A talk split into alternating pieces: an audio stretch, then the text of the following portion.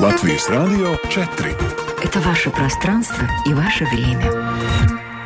Сегодня 6 октября в Латвии час дня и вашему вниманию информационная программа «Сегодня в 13» на Латвийском радио 4. В студии Алиса Прохорова. Добрый день.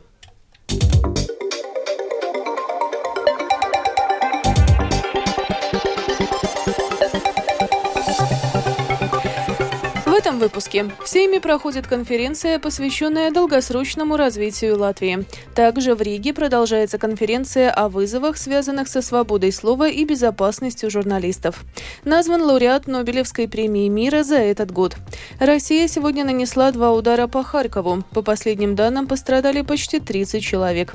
В испанской Гранаде проходит неформальный саммит Евросоюза. Об этом и не только, подробнее далее.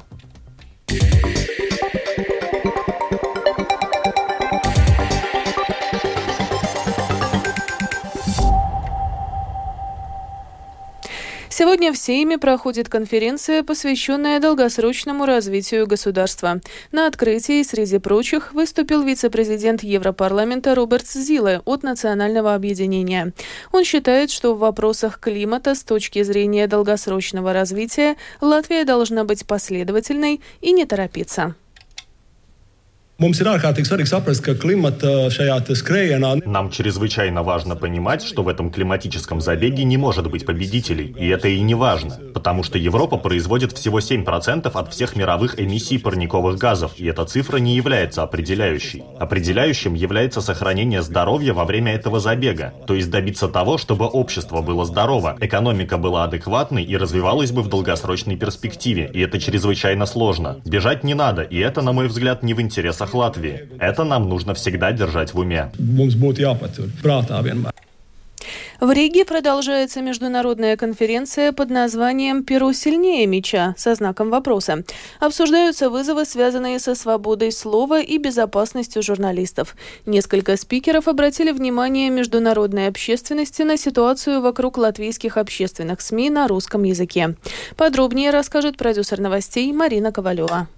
And I saw that a car had gone up in flames in the sleepy village of Bidnia. I froze. I knew Daphne Caruana Galizia lived in Bidnia. And within minutes, I got the message that I was dreading. I told my wife she wouldn't be seeing much of me for the next few months.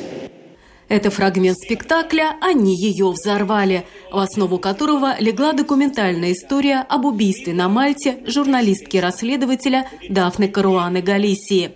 Его поставил журналист и сценарист Херман Греч. Символично, что спектакль показали на конференции в Риге, где было объявлено, что Совет Европы запускает на континенте кампанию, направленную на защиту свободы медиа и защиту журналистов, повышение их безопасности – Кампания будет проходить в Европе под девизом «Journalists Matter» до 2027 года. С 2015 Совет Европы ведет мониторинг того, что происходит со СМИ и журналистами. За это время зарегистрировали 1600 сигналов о серьезных угрозах журналистам. Только в этом году в мире погиб 21 журналист, 534 было задержано. Совет Европы определил свободу медиа в качестве политического приоритета, но, к сожалению, тревожные новости поступили из Риги, сказал на конференции Рикардо Гутиерес, генеральный секретарь Европейской Федерации журналистов. Он упомянул концепцию национальной безопасности, которую уже одобрили правительство и Сейм Латвии и которая предусматривает прекращение вещания на русском общественных СМИ ЛР4 и портала РусЛСМЛВ с 1 января 2026 года. Премьер-министр Эвика Сылыня «Новое единство» говорит, что это лишь концепция, а не план действий, и еще предстоят дискуссии, но европейскую общественность это уже встревожило. Вот что сказал Рикардо Гутиерес на конференции в Риге. In our view, this decision violates international legal standards for the protection of minorities, standards established by the United Nations, the Council of Europe, the European Union, На наш взгляд, это решение нарушает международные правовые стандарты, которые касаются защиты национальных меньшинств, стандарты, установленные НАТО, Советом Европы, Европейским Союзом. Латвийское русскоязычное нацменьшинство, так же как украинские и белорусские беженцы, должны иметь право на плюрализм, на свободную и независимую информацию. Я упомянул этот случай не для провокации, а потому что это отличная иллюстрация для ежегодного доклада Совета Европы 2024. Иногда встречается искусственное напряжение между императивом национальной безопасности и свободной прессы. Нет, свобода прессы не должна вступать в конфликт с национальной безопасностью. Доступ к плюралистической, свободной, независимой информации – это лучшее противоядие дезинформации и риску дестабилизации. And the risks of destabilization it entails. Никола Франк, глава по внешним связям Европейского союза вещателей, в Риге напомнила, что между тем, как функционирует демократия и работой общественных СМИ, прямая связь. По ее словам, в Европе 90% людей доверяют именно общественным СМИ. Редакторская, институциональная и финансовая независимость – это главные условия работы общественных СМИ, так как политическое влияние может осуществляться и через манипуляции с финансированием. Никола Франк напомнила, что общественные СМИ должны служить всем группам общества и выразила озабоченность в связи с угрозой закрытия латвийских общественных СМИ на русском.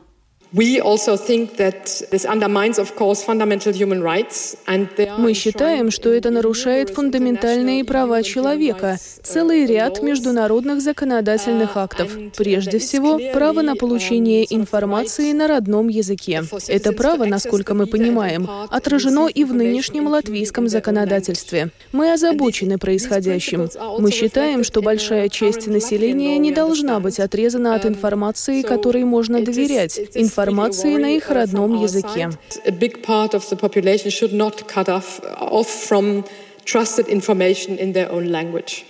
Сегодня на конференции обсуждают легальные юридические возможности ограничения работы медиа в условиях войн и конфликтов, а также то, что могут делать медиа, чтобы еще лучше противостоять дезинформации.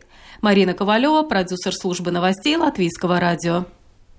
Лауреатом Нобелевской премии мира за этот год стала правозащитница из Ирана Наргес Махамади, выступающая за права женщин и заключенная властями страны в тюрьму.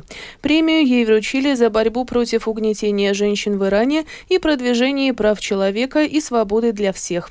Наргес Махамади – вице-президент Центра правозащитников в Иране. За последние 20 лет власти Ирана неоднократно отправляли ее в тюрьму за выступление против режима, а также за журналистскую и правозащитную деятельность.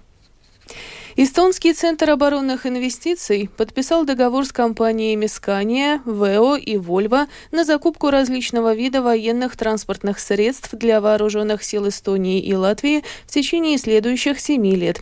Общая сумма договора составляет почти 700 миллионов евро. В Эстонию и Латвию поступят внедорожники и грузовики массой до 5 и свыше 5 тонн. Первая партия автомобилей поступит в следующем году. В целом Эстония и Латвия получат более 2000 единиц единиц транспортной техники.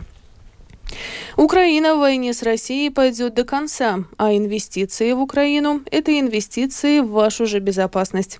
Об этом в интервью латвийскому радио заявил советник главы офиса украинского президента Михаил Подоляк. На нас напали, на нашу семью, убивают наших детей. У нас нет времени, что вот мы можем там месяц воевать, а дальше, ну все, давайте договариваться. И поэтому мы будем в этой войне идти до конца. И тут надо, чтобы люди, которые нам помогают, понимали, что мы не просто воюем где-то за что-то абстрактное. Мы воюем за свою жизнь, за жизнь своих детей, которых убивают непосредственно сегодня масштабно, массово, ракетами, дронами, артиллерией, управляемой авиационными бомбами. Это максимально жесткий, демонстративный в прямом эфире геноцид другой страны по признаку государственной принадлежности. И второе. Подумайте о том, что Россия сбросила маски. И если она не проиграет, она придет в ваш дом, будет делать то же самое. То есть инвестиции сегодня в Украину, в военном смысле слова, это инвестиции в гарантии вашей безопасности завтра. Не выиграли войну, Россия осталась такой, как она сегодня, она зайдет в ваш дом. И вы будете тратить гораздо больше денег на собственную защиту. И будет ли кто-то, как Украина, а, столь самоотверженно воевать с Россией? Российские войска сегодня утром нанесли два удара по Харькову. Об этом сообщили местные власти. Как заявил министр внутренних дел Украины Игорь Клименко, российские войска ударили ракетами по жилым домам. По последним данным, число пострадавших в результате атаки составляет почти 30 человек, среди которых один младенец. Еще два человека погибли. Это десятилетний мальчик и его бабушка. Разборы по раз... Работы по разбору завалов продолжаются. В испанском городе Гранада продолжается встреча лидеров стран Европы. Сегодня проходит неформальный саммит ЕС. В более узком кругу встречаются премьер-министры и президенты 27 стран Европейского Союза. Одна из главных тем – это грядущее расширение блока и вступление в него Украины и Молдовы. Из Гранады рассказывает наш корреспондент Артем Конохов. Если вчера лидеры европейского политического сообщества говорили о том, как помочь Украине как сохранить единство, то сегодня дискуссии идут в основном о расширении Европейского Союза и что Европейский Союз должен сделать для того, чтобы быть готовым к этому процессу. Кто-то считает, что расширение должно пройти в 2030 году, кто-то считает, что это нужно сделать позже, и никаких конкретные сроки сейчас не стоит называть. Также вчера дискуссии шли о конфликте между Арменией и Азербайджаном, если более конкретно о Нагорном Карабахе. Как известно, лидер Азербайджана, президент Ильхам Алиев, отказался э, прибыть в Гранаду и встретиться с э, лидером Армении, премьер-министром Николом Пашиняном, поэтому Пашинян встречался здесь отдельно с канцлером Германии, с президентом Франции, с председателем Европейской комиссии, председателем Евросовета, а также Европейского парламента и многими-многими другими. Европейский Союз обещает оказать серьезную помощь Армении, как с точки зрения помощи для того, чтобы они смогли а, помочь беженцам, так, конечно же, и для стабилизации бюджета. Примерно 20 миллионов сейчас Европейский Союз обещает. Это к тому, что 5 уже были выделены. Так что довольно-таки ощутимая финансовая помощь и поддержка. И также председатель Европейского парламента заявила, что она пригласит Пашиняна выступить в Европейском парламенте перед депутатами и рассказать о ситуации в своей стране. Также речь идет о миграции. Как известно, сейчас это очень, очень актуальная тема, многие об этом говорят. И э, количество людей, которые прибывают э, в страны Южной Европы, постоянно увеличивается, поэтому для многих стран Южной Европы это действительно очень-очень актуальная тема. Также для стран Западной Европы, потому что часто эти люди не хотят оставаться в Южной Европе и э, попадают потом в страны Западной Европы, в Германию, в Бельгию и во многие другие. Поэтому сейчас действительно это является очень актуальной темой. Так что ожидается, что лидеры будут вести переговоры о всех, по всем этим вопросам, но какие-то конкретные решения сегодня приниматься не будут. Скорее, это начало более длительного процесса переговоров. Артем Конах, Латвийское радио, Гранада. На этой неделе возобновилась выплата пенсий живущим в Латвии российским пенсионерам. Выплата была задержана на две недели. Госагентство социального страхования Латвии получило от Фонда пенсионного и социального страхования Российской Федерации средства для выплаты пенсий за третий квартал этого года. Деньги уже начали перечислять на счета живущих в Латвии российских пенсионеров. Тему продолжит Светлана Гинтер. Представитель Госагентства социального страхования Ивита Дайна объяснила, каков механизм выплаты российских пенсий живущим в Латвии пенсионерам. Пенсии, которые выплачиваются из Пенсионного фонда Российской Федерации российским гражданам, живущим в Латвии, перечисляются через Госагентство социального страхования. Это происходит раз в квартал, и российская сторона из фонда эти деньги зачисляет в Латвию по уже отработанному алгоритму это должно было произойти и в этом году.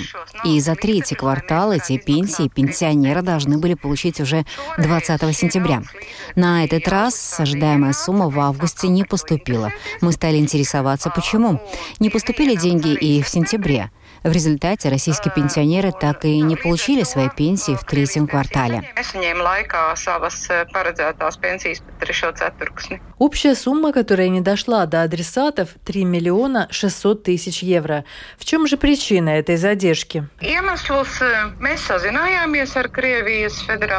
Причина мы связались с Российским фондом социального страхования, и, по их словам, они произвели платеж на какой-то из корреспондентских банков. Но этот платеж по каким-то причинам не прошел, и деньги о Латвии не дошли.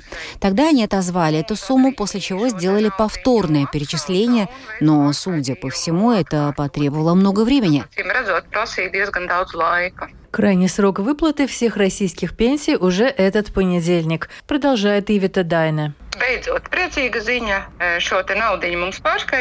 И вот, наконец, позитивная новость. Во вторник после обеда Россия эти деньги нам перечислила. Это значит, что мы сможем начать выплату людям российских пенсий. Задержка выплаты пенсий коснулась 10 тысяч пенсионеров, живущих в Латвии. Так что этот процесс не идет так быстро. Сейчас, по нашим прогнозам, мы завершим выплату всех этих пенсий в понедельник, 9 октября. Ожидаются ли такие задержки впредь, Эвита Дайне заранее прогнозировать не может, поскольку сначала нужно дождаться очередного перечисления суммы российских пенсий в ноябре, и тогда уже в декабре пенсионеры смогут получить российские пенсии. Светлана Гинтер, Латвийское радио 4.